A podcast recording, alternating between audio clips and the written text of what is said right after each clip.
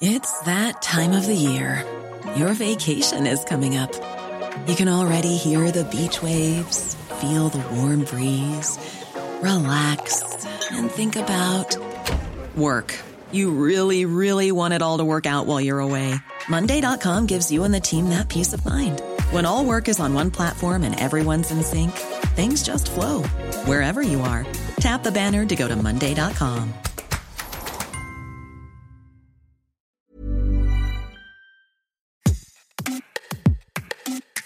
Huit mois après la mort de la reine Elisabeth II, le roi Charles III va être couronné samedi 6 mai 2023 à Londres, à l'abbaye de Westminster. Premier couronnement depuis 70 ans, celui de sa mère Elisabeth, décédée le 8 septembre 2022 à l'âge de 96 ans.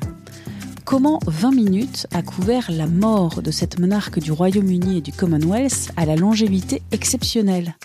Vous écoutez Minute Papillon, je suis Anne-Laetitia Béraud et dans cet épisode, pas un mais trois journalistes de 20 minutes qui racontent les coulisses de leur métier, leur travail pour couvrir cet événement historique et planétaire. Je suis Anissa Boumedienne, euh, journaliste santé à 20 minutes. Je suis Susanna Nevenkitsch, je suis journaliste au service vidéo de 20 minutes. Je suis Camille Poer et je suis journaliste. Trois envoyés spéciaux à Londres entre le 8 et le 20 septembre 2022. Ces journalistes, elles ont notamment assuré la couverture médiatique de 20 minutes sur l'annonce du décès de la reine, le rapatriement du cercueil depuis l'Écosse, les hommages, les funérailles de la reine le 19 septembre. Mais retour tout d'abord ce jeudi 8 septembre 2022 avec des bulletins d'information sur l'état de santé de plus en plus fragile d'Elisabeth II. Décision à la rédaction de 20 minutes à Paris d'envoyer un, une volontaire à Londres, ce sera Anissa.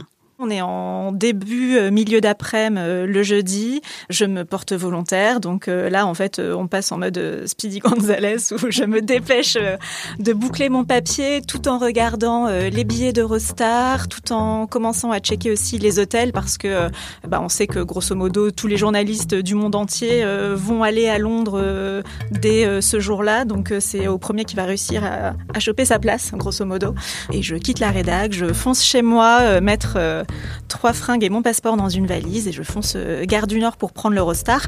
À ce moment-là, euh, l'annonce officielle de la reine n'est toujours pas tombée et c'est au moment où, j'arrive à, gare du Nord et que je vais choper euh, l'avant-dernier train de la journée où l'annonce est tombée juste avant. Le train dans lequel je monte est blindé de journalistes. Je vois les pieds de caméra et tout le monde qui sort les PC et qui appelle les rédacs avant que le train ne démarre. Donc voilà, on sait qu'on est tous, on part tous suivre la, la même aventure.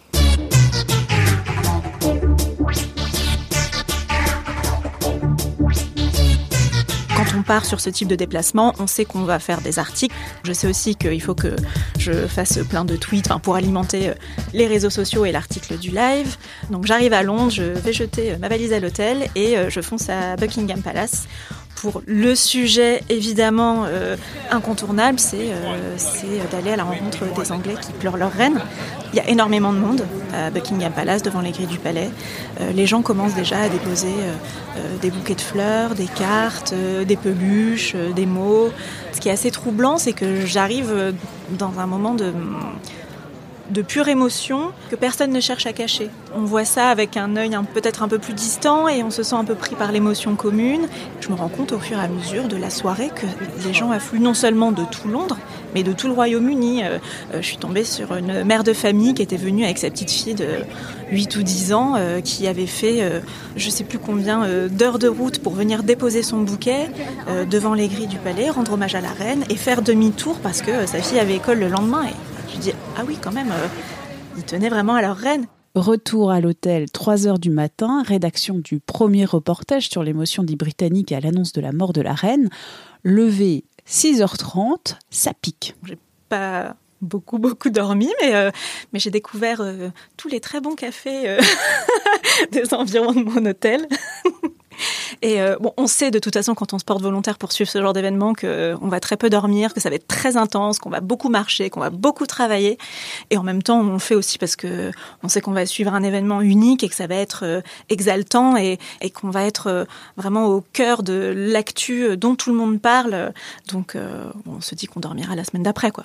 Et ce qui est très euh, très particulier aussi dans le fait de suivre ça avec sa casquette de journaliste, c'est que euh, on va euh, à la rencontre des gens qui ne vous connaissent pas, qui n'ont aucune raison d'accepter de vous répondre. On se présente, voilà, en petite journaliste Frenchy, et, les gens se confient sur les émotions qu'ils traversent, sur leur manière de percevoir les événements. Ça renforce encore plus la conscience du fait qu'on est en train d'assister à quelque chose de très particulier.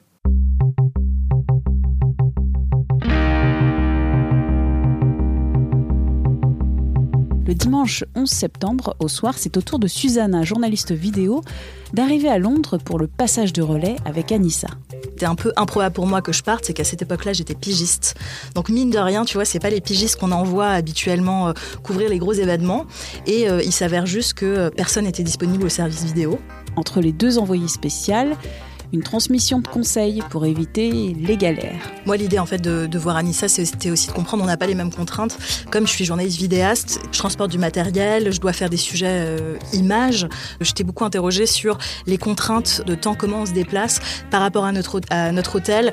Et euh, moi, je te remercie Anissa parce que je considère que tu as un peu essuyé les plâtres pour moi parce que tu m'as donné un peu les tips, trucs et astuces pour, euh, pour le côté pratico-pratique. Je me suis dit, ok, Susanna, prépare-toi à travailler euh, non-stop à euh, sortir des vidéos, à tweeter, live tweeter, envoyer des infos, etc. Et euh, heureusement que tu l'as fait un peu avant moi parce que du coup j'ai aussi pu me préparer même psychologiquement. It's just something which is extraordinary.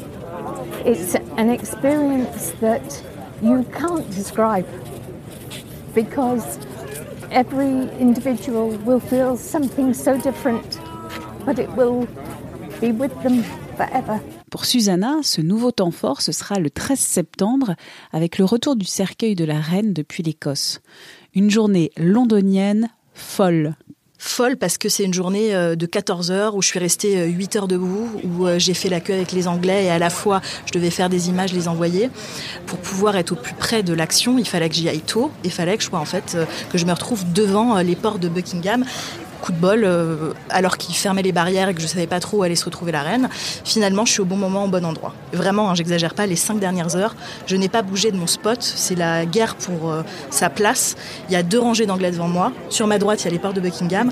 Et on espère que sur la gauche, la reine passe devant moi. C'était un peu un moment mystique. Je vais essayer de vous l'expliquer du mieux que je peux.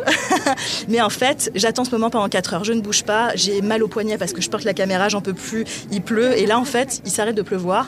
Et c'est pile le moment où le cercueil de la reine arrive devant nous. T'avais un brouhaha pas possible. Et en fait, silence complet plus de pluie, rien du tout. C'est sublime. Je filme littéralement le cercueil, je le vois encore dans mes yeux, pile qui passe devant moi et j'entends que les clics, les clics de partout, un journaliste américain derrière. En tant que journaliste, c'est l'image que je voulais. Puis au moment où il passe devant moi, etc., j'avais cette dualité où je me disais super, c'est bon, Susanna, tu l'as sur la caméra.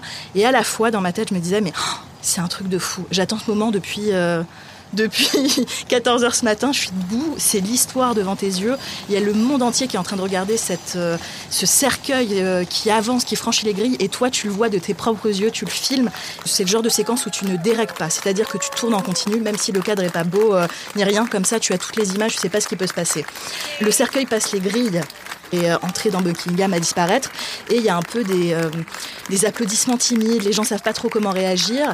Et là, dans la foule, il y a des gens qui commencent à crier des hip hip hurrah. Et en fait, c'est vraiment un moment surréaliste.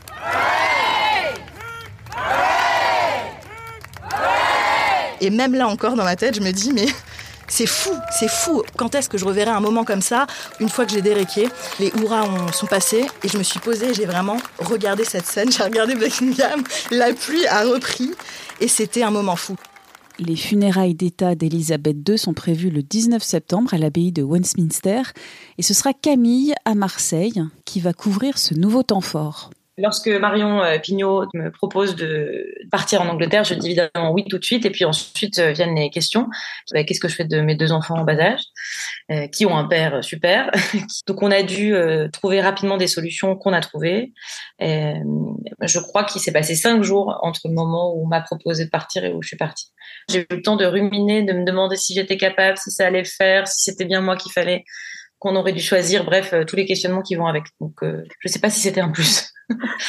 Je pense que j'ai vraiment euh, paniqué, mais puis je suis arrivée à l'aéroport et une fois que ça, s'était dégonflé, ça a été que du kiff. il y a eu plein de micro soucis, en effet très techniques d'internet, de, de, localisation dans l'espace, de ne pas réussir à choper son métro, mais à chaque fois j'ai trouvé des solutions, les solutions sont présentées à moi, donc et en fait, ça m'a énormément donné euh, confiance en moi. Je me suis dit, bon, en fait, je suis ravie de l'avoir fait, je suis ravie d'être allée au bout. Sûrement que j'ai fait des erreurs, j'aurais peut-être dû faire mieux, mais euh, ça m'a vraiment donné confiance en moi. Et que dire de toutes celles et ceux que ces funérailles du lundi n'intéressent pas? Ça aussi, ça se raconte, c'est un choix éditorial. Donc on est dimanche matin, j'ai pas encore d'idée de papier. Je reçois un message de la rédaction de 20 minutes à Paris qui me demande euh, est-ce que tu peux déjà nous en dire un peu plus sur ton papier de demain pour la une? Là, je me dis d'accord, donc euh, c'est donc moi qui fais la une. Donc là, je, me retrouve prise dans une espèce de panique euh, en me disant ah c'est moi qui fais la une, qu'est-ce que je vais dire, qu'est-ce que je vais faire? Et là me vient en fait cette idée. Je vais, je me dis je quitte le lieu le plus touristique du moment, qui est donc euh, Westminster, euh, Buckingham, etc. Et je vais dans ce quartier de Camden que je connais bien parce que j'y suis allée plusieurs fois euh, en touriste. Je fais le papier, on a un léger décalage horaire, mais décalage horaire quand même avec la rédaction. Il y a évidemment des heures de bouclage à Paris, donc il me reste à peu près deux heures pour envoyer le papier. Vraiment, c'était toute l'énergie d'un papier dans une rédaction qu'il faut faire vite, qu'il faut faire bien, qui voilà. Que retiennent ces journalistes de ces journées intenses de reportage à Londres, où l'on est seul, où il faut se débrouiller, il faut trouver des idées de sujets, les bonnes personnes pour y répondre, gérer les imprévus. Ce qui était cool en fait dans le fait de diviser ce, reportage en trois parties avec trois journalistes qui avaient chacune leur identité, c'était chouette parce que je pense qu'on a fait des papiers assez différents, avec chacune nos personnalités. J'ai trouvé ça super que 20 minutes nous laisse et nous disent pas, je veux que tu, on n'est pas parti avec euh, des objectifs de papier en fait. On avait c'était à nous de nous démerder, de nous débrouiller, pardon, et, euh, et c'était cool. En fait, la pression, c'est surtout celle que on se met euh, nous-mêmes. On se dit euh, clairement, enfin, des événements comme ça, on n'en couvre pas tous les jours. On n'a pas non plus les moyens d'en couvrir tous les jours. Donc, quand tu es envoyé sur le terrain pour euh, suivre quelque chose d'aussi énormissime que la mort de la reine, tu sais que tu peux pas te louper, qu'il faut être au taquet, au carré.